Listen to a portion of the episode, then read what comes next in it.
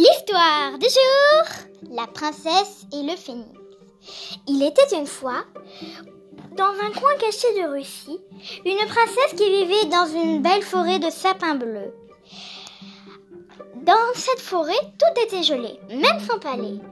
Et pour vivre, elle ne gardait que la chaleur de son cœur. Alors, un jour, elle décida de refaire jaillir la chaleur dans son palais en faisant réchauffer son cœur encore plus. Alors, elle fit une immense fête joyeuse.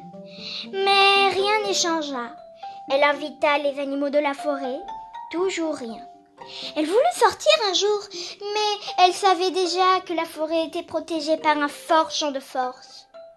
Elle était désespérée.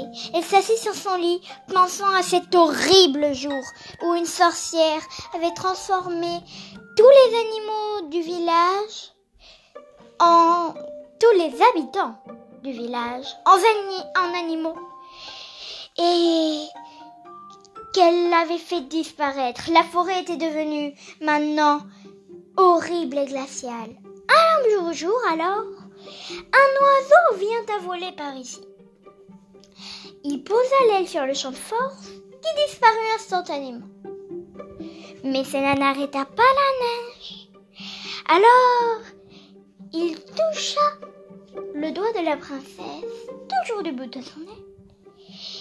Et bracadabloum, la forêt fit rejaillir une chaleur scintillante. Et c'est ainsi que la forêt prénommée forêt glaciale devint la forêt chaude.